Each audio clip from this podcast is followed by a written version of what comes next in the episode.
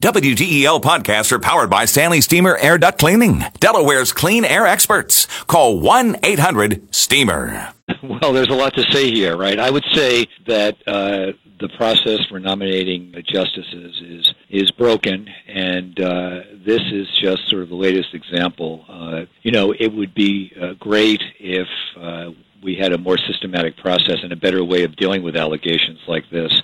But I think uh, what's likely to happen is that if uh, Ms. Ford is heard and Mr. Kavanaugh is heard on the issue, that it will turn into kind of grandstanding and stump speeches. And, uh, you know, I don't think the truth will necessarily be served. Although politically, politically, the two female Republican senators that are uh, believed to be at the cusp and a senator like uh, Jeff Flake has nothing to lose, it could Right. very well provide uh, the incentive to uh, stop the process or delay it or deny the nominee. Yeah, I think the process is going to be delayed. I think there's very little doubt about that. Uh, the president, uh, within the last few hours, even suggested that uh, the process be given enough time to, you know, to get at the truth. So, uh, you know, I think that's very likely. Uh, Although you hear that, get at the truth. Uh, how can you get at the truth truly uh, in a case Yeah. like this? You know, It's a good question. I mean, it's really a question of which way you think the balance tips, because we'll never know for sure. At least it's not likely we will. It happened a long time ago. Uh, you know, people's recollections uh,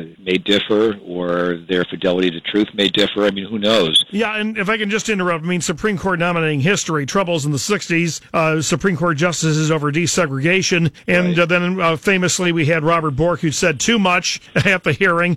Then from then on, you don't say so much. Clarence Thomas, Anita Hill, which kind of parallels this in a way. Uh, but it, Yeah. as recently as what, 15, 20 years ago, you had a dominant of senators uh, putting a liberal or a conservative on the high court. Right, right. I mean, it's not surprising that the president is going to nominate people that share his, you know, his philosophy. But uh, you know, the question uh, really is uh, whether or not there's a legitimate process for figuring out uh, where these nominees uh, stand on the issues. And it seems like that part of the process has fallen apart ever since Bork. No one wants to say anything, and uh, you know, now you've got this additional layer of a possible sexual assault, and that's the part that is a bit reminiscent of the Anita Hill situation. Except, except Me Too era exists now, did not exist Exactly. then. Big Exactly. difference. All right, Professor Culhane, we'll talk some more. Thank you, sir. Thank you. Uh, John Culhane, Widener University, Delaware Law School.